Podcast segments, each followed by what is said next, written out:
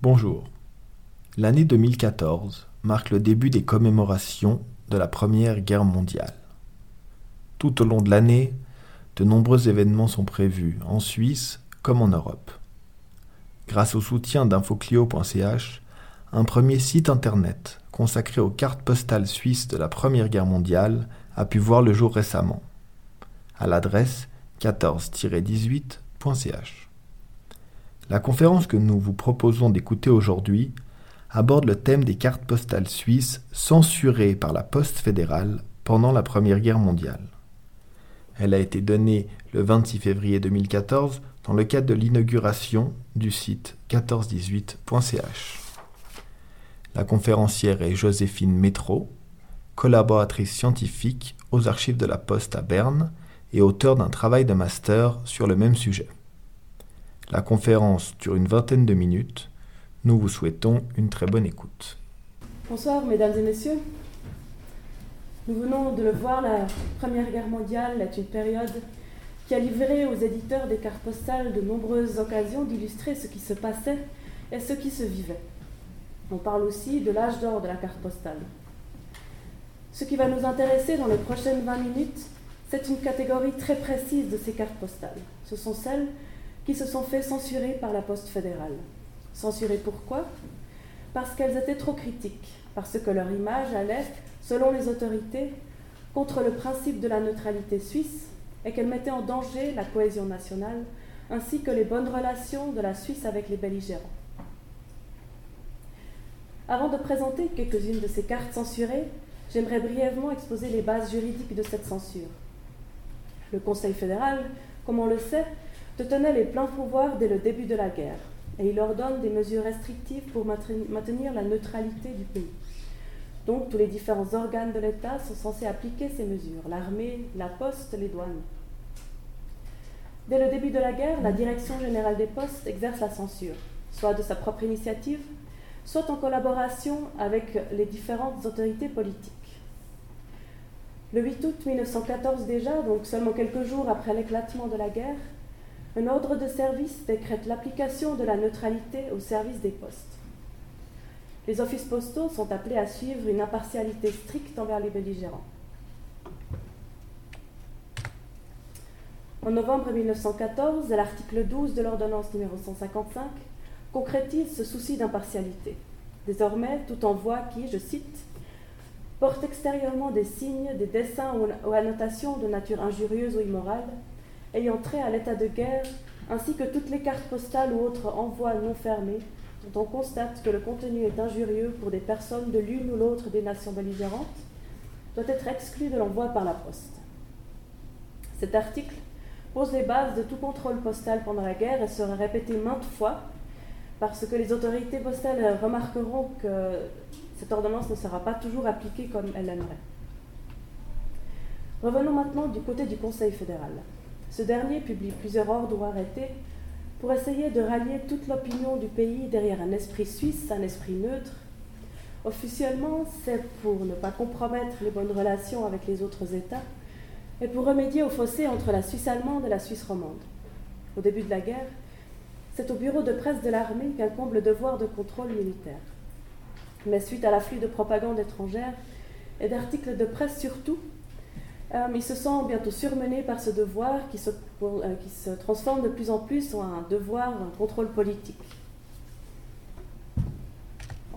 En juillet 1915, le Conseil fédéral déclare que, je cite, le Conseil fédéral eut l'amertume de constater que la répression par voie administrative ne suffisait pas à contenir le flot de haine qui chaque jour se déversait tant dans la presse nationale que dans des myriades de brochures, images, feuilles de propagande émanant de l'étranger. Et il publie une ordonnance qui réglera désormais le contrôle politique. En tout cas, il le réglera au niveau juridique. Voici les deux premiers articles de cette euh, ordonnance qui est intitulée Ordonnance concernant la répression des outrages envers les peuples, les chefs d'État et les gouvernements étrangers. Donc je lis les deux articles. L'article premier celui qui, publiquement, avilit dans l'opinion publique ou livre à la haine ou au mépris, par la parole ou par l'écriture, par l'image ou la représentation, un peuple, un chef d'État ou un gouvernement étranger, celui qui, dans le dessein d'outrager en public une manifestation privée de cette nature, est puni de l'emprisonnement jusqu'à six mois ou de l'amende jusqu'à 5 000 francs. Les deux peines peuvent être cumulées. Article 2. Celui qui expose, met en circulation ou en vente des imprimés, images ou autres objets constituant de tels outrages envers un peuple, un chef d'État ou un gouvernement étranger, est puni de l'emprisonnement jusqu'à trois mois ou de l'amende jusqu'à 1000 francs. Les deux peines peuvent être cumulées. Finalement, en août 1915, la Commission fédérale du contrôle de la presse entre en fonction. Elle entre en fonction pour exercer justement ce contrôle politique qui manquait jusqu'à maintenant. Elle gardera cette responsabilité jusqu'à la fin de la guerre. Et dès lors, la Direction générale des postes doit lui soumettre chaque envoi non fermé qui s'oppose aux articles que j'ai cités tout à l'heure.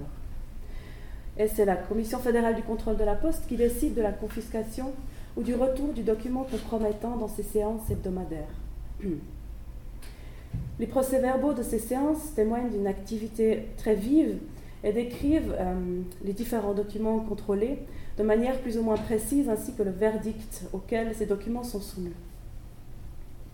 Mais dû surtout à quelques conflits de compétences entre la Direction générale des postes et la Commission fédérale du contrôle de la presse, et aussi très probablement vu le nombre de cartes postales, la censure des cartes postales affranchies reste dès 1915 sous l'autorité de la Direction générale des postes.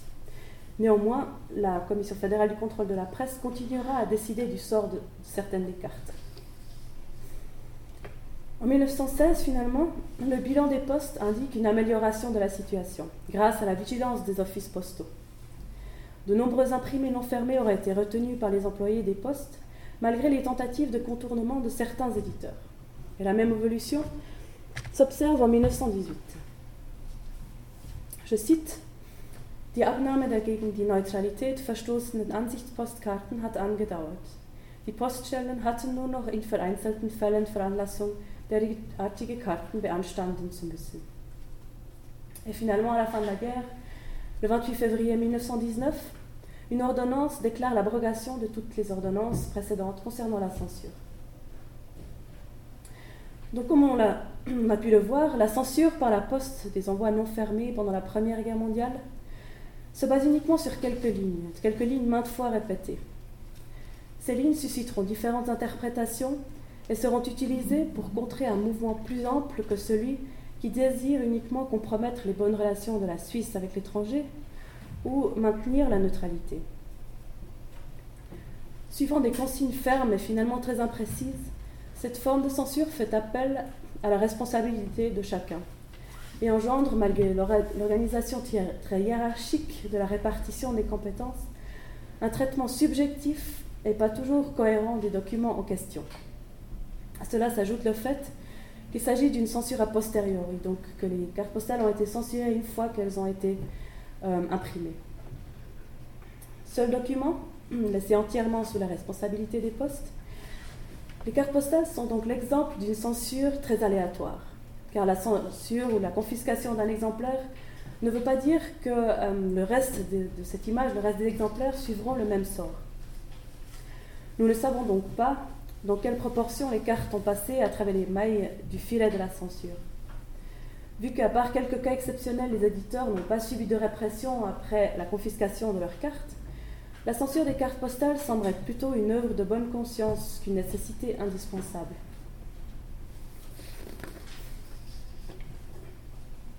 Aux archives des PTT, donc, se trouvent plusieurs centaines de cartes postales censurées pendant la Première Guerre mondiale. La plupart des cartes postales sont des cartes postales étrangères, plusieurs centaines justement, mais parmi toutes ces cartes postales, il y en a environ 180 qui sont des cartes d'origine suisse. Ces cartes ont survécu malgré le fait que la Direction générale des postes avait reçu l'ordre pendant la guerre de détruire les cartes qu'elle avait confisquées.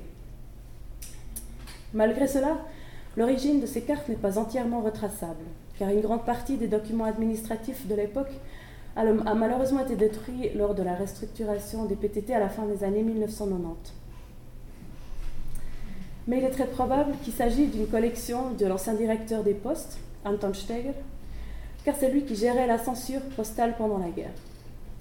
J'ai pu trouver des sources qui témoignent du fait que les différents bureaux postaux avaient reçu l'ordre de transmettre à la direction générale des postes justement chaque envoi qui était contraire aux, euh, ordonnances citées tout à l'heure. Il se peut que le directeur ait ensuite gardé des exemplaires de cartes censurées, soit pour une collection privée, soit pour une collection euh, comme ça, à titre d'exemple. Dans une lettre à la Commission fédérale du contrôle de la presse, avec qui il collaborait régulièrement, Steger fait allusion à une collection de cartes censurées. Et si l'on s'intéresse maintenant un peu plus précisément à ces 180 cartes censurées, il y a une chose qui est très vite évidente. La très grande majorité des cartes provient de Suisse romande. Le graphique le montre très bien. Le Tessin et la Suisse allemande se partagent environ 1% des cartes, alors que près de 51% des cartes viennent du canton de Vaud. Même les 36% des cartes dont l'origine est inconnue, on peut quasiment dire qu'elles s'inscrivent dans le, langage iconographique roman, donc qu'elle parle le même langage, si on veut, que les cartes de provenance des cantons romans. Et on, le sait tous, la Suisse romande a été beaucoup plus critique à l'égard des événements politiques que la Suisse allemande. Je m'abstiens de toute comparaison euh, contemporaine. Cette critique, si j'essaie de la résumer, se dirige en première, ligne, en première ligne contre un conseil fédéral ou une armée trop germanophile, un Conseil fédéral dont le souci de maintenir la neutralité est en quelque sorte hypocrite. Si c'est la violation de la neutralité belge par l'armée allemande qui a surtout fait réagir l'opinion critique romande au début de la guerre, ce sont les différentes affaires politiques internes de 1916 qui sont à l'origine de la plupart des sujets représentés sur les cartes censurées. Un prochain graphique montre la comparaison des sceaux postaux et confirme cette tendance.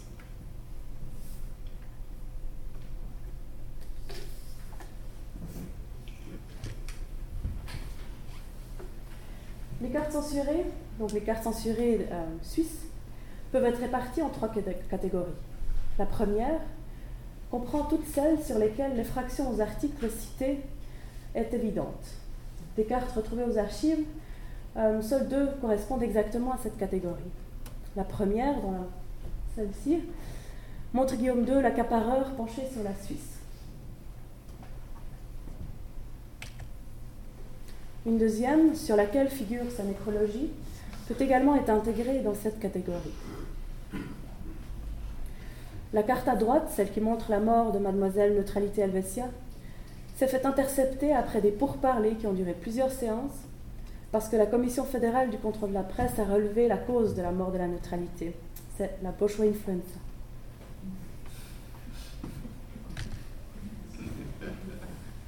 La deuxième catégorie intègre les cartes sur lesquelles l'offense est plus subtile ou indirecte. Dans cette catégorie-là, l'avilissement n'a pas lieu directement, donc à travers une personnification hostile du Kaiser, comme on l'a vu tout à l'heure, mais à travers la mise en scène d'objets ou de personnages représentatifs. Quand le casque à pointe figure par exemple parmi les ordures dont il faut se débarrasser, comme en haut à droite, la critique est dirigée contre des éléments allemands à l'intérieur de la Suisse ou véhiculés par l'accusation des autorités militaires et politiques suisses. La vénération de Guillaume II par les autorités fédérales, en analogie avec la vénération de Gessler, est aussi un sujet récurrent. Cette deuxième catégorie comprend la grande majorité des cartes retrouvées aux archives. Mais sur ces cartes, ce sont en premier lieu les autorités fédérales qui sont accusées et non les gouvernements étrangers.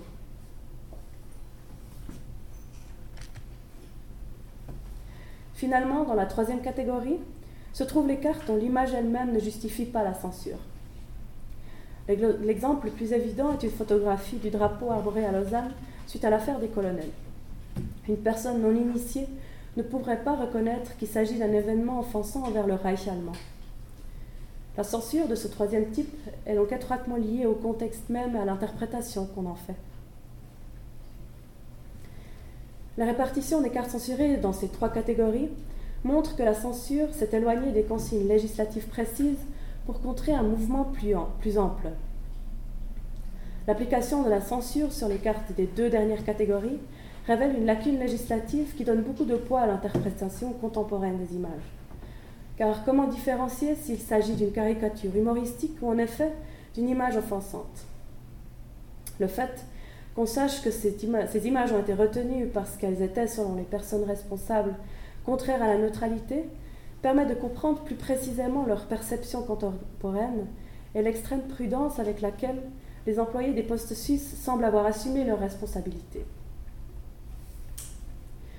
En partant de l'idée que l'identité nationale suisse du début du XXe siècle est surtout une construction imaginaire qu'il s'agit de défendre, pour pouvoir s'affirmer parmi le concert des autres nations, les images qu'on véhicule au service de cette fin le sont également.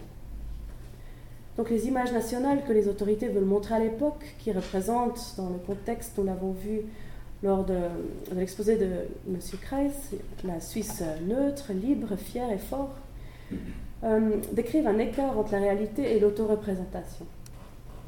Les images qui ont été censurées n'étaient chacune à sa façon pas conformes à cette image, et certaines risquerait même de lui nuire au niveau national, donc en montrant un pays divisé, ou international en mettant en scène des éléments de pays belligérants ou un favoritisme. Et ce sont donc surtout les cartes de la deuxième catégorie présentées plus haut auxquelles correspondent ces réflexions. Elles jugent les personnes ou les autorités qui s'efforcent de répandre l'idéal d'une Suisse unie et neutre par l'utilisation des mêmes éléments identitaires, teintés de critique ou d'une légère forme d'ironie.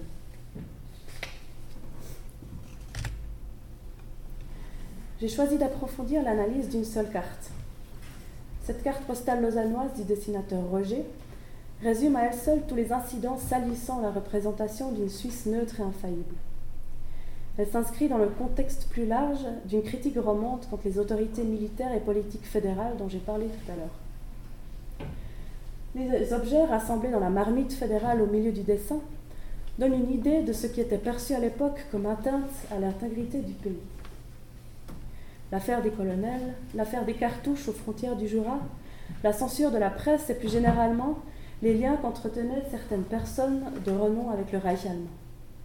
Le drapeau suisse, principal symbole national, domine la scène tant par sa couleur que par sa taille et sa position au centre de l'image. Le drapeau est souillé. Ces tâches signifient, au sens figuré, la perte de dignité et de crédibilité de la Suisse. Retirons-nous, cela sent trop mauvais, s'indigne un des héros. Visiblement dégoûté par cette marmite, Guillaume Tell et son fils à gauche, et les trois confédérés à droite, font mine de ne pas cautionner cet état de fait. À l'intérieur de ce langage iconographique, les différentes personnifications des valeurs, de la fierté et de la tradition suisse se détournent donc du drapeau, donc de la nation et de ses éléments dérangeants. Même Guillaume Tell qui est représenté sur d'autres cartes plutôt comme un sauveur de la nation, pose sa main d'une façon protectrice sur l'épaule de son fils et ne semble pas vouloir ou pas, ou pas pouvoir combattre ce qui se trouve à l'origine de la mauvaise odeur. Au-dessus des têtes des trois confédérés de la Suisse primitive se trouvent quatre hommes. Quatre hommes vêtus d'uniformes militaires et ils observent la scène à travers une fenêtre. On peut identifier les officiers français britanniques, italiens et russes. Ces hommes représentent les forces de l'entente. Il s'agit alors d'observateurs muets qui guettent et qui jugent ces affaires suisses depuis l'extérieur. La spécificité de cette carte est à trouver d'une part dans le portrait complet qu'elle dresse des différentes affaires politiques et militaires de l'époque, et d'autre part dans la mise en scène des héros nationaux qui sont justement opposés à ces tâches.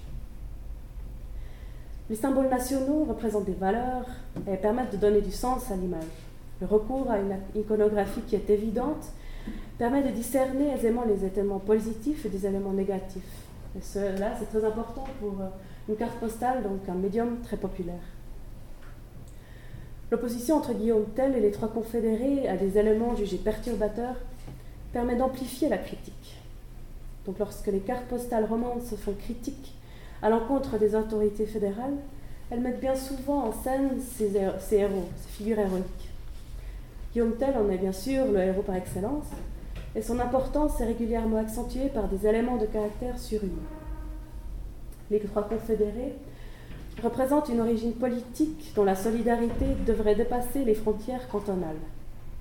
Vecteur proche de Guillaume Tell pour rappeler des valeurs traditionnelles, ces derniers représentent, selon le mythe, le proverbe un pour tous, tous pour un. Donc aussi, ils sont à la base justement de, ce mythe de l'origine de l'identité helvétique. La force mobilisatrice de ces figures, et puis il faudrait bien sûr y ajouter Winkelried, se trouve dans le fait qu'on leur attribue à l'époque une certaine authenticité historique. Le contexte international, les conflits intérieurs ainsi que le statut particulier de pays neutre exacerbent ce besoin d'une identité nationale propre. Ce qui est intéressant, à mon avis, c'est que ces, héros nationaux sont en fait à l'origine des figures provenant de la Suisse allemande profonde. Leur utilisation par un mouvement critique roman montre à quel point leur identité est ancrée dans, un, image, euh, imaginaire national général, donc y compris en Suisse romande. C'est donc plus leur origine géographique ou linguistique qui compte, c'est leur fonction et les valeurs qu'ils représentent. Un retournement s'est produit. Elles sont utilisées pour critiquer un gouvernement à majorité alémanique. Est-ce que l'utilisation des figures alémaniques permettrait de tendre un miroir déplaisant aux autorités? Ou est-ce qu'il s'agirait d'une certaine lutte de légitimité? Est-ce que les romans font appel à ces figures alémaniques pour montrer qu'ils s'inscrivent eux aussi dans cet imaginaire national? En guise de conclusion, j'aimerais revenir sur les limites de cette censure particulière. La censure des cartes postales pendant la Première Guerre mondiale, que j'ai tenté de présenter brièvement aujourd'hui, suscite plusieurs questions. Dans quelle mesure l'interdiction de publication ou de mise en circulation a posteriori, de ce genre d'imprimés a-t-elle efficacement contribué à contrôler l'opinion publique? Comment censurer à l'ère de la reproductibilité technique? Quel est le sens de la confiscation d'une carte postale si l'on sait qu'il y en a des centaines de semblables qui continuent d'être diffusées et que vu l'indépendance des images, on ne peut pas vraiment les contrôler? Donc pour résumer, comment comprendre l'efficacité et l'impact réel de cette censure des cartes postales pendant la Première Guerre mondiale? La censure serait-elle simplement due au fait que ces cartes racontent la face cachée d'une neutralité impossible à réaliser? La censure des cartes postales ne réduirait-elle pas au silence des accusations se rapprochant justement trop de la réalité? Une réalité qu'on aimerait cacher pour ne pas blesser l'image déjà fragile de l'unité nationale ou ne pas vexer les voisins? Dans le contexte très précis de cette source, ces images nous montrent donc ce qui est et non ce qu'on veut faire croire. Censure renforce encore leur importance. Les cartes postales suisses analysées ici ont pour la plupart une critique, je l'ai déjà dit, mais j'aimerais le répéter pour finir, une critique dirigée contre le gouvernement fédéral ou son armée. C'est une législation imprécise qui a permis leur interception. Il me semble donc possible d'avancer pour conclure que le travail de l'historien avec des images censurées permet d'apprendre davantage sur une époque, car comme le dit Fabrice d'Almeida, la censure est l'une des armes principales de la propagande. Merci.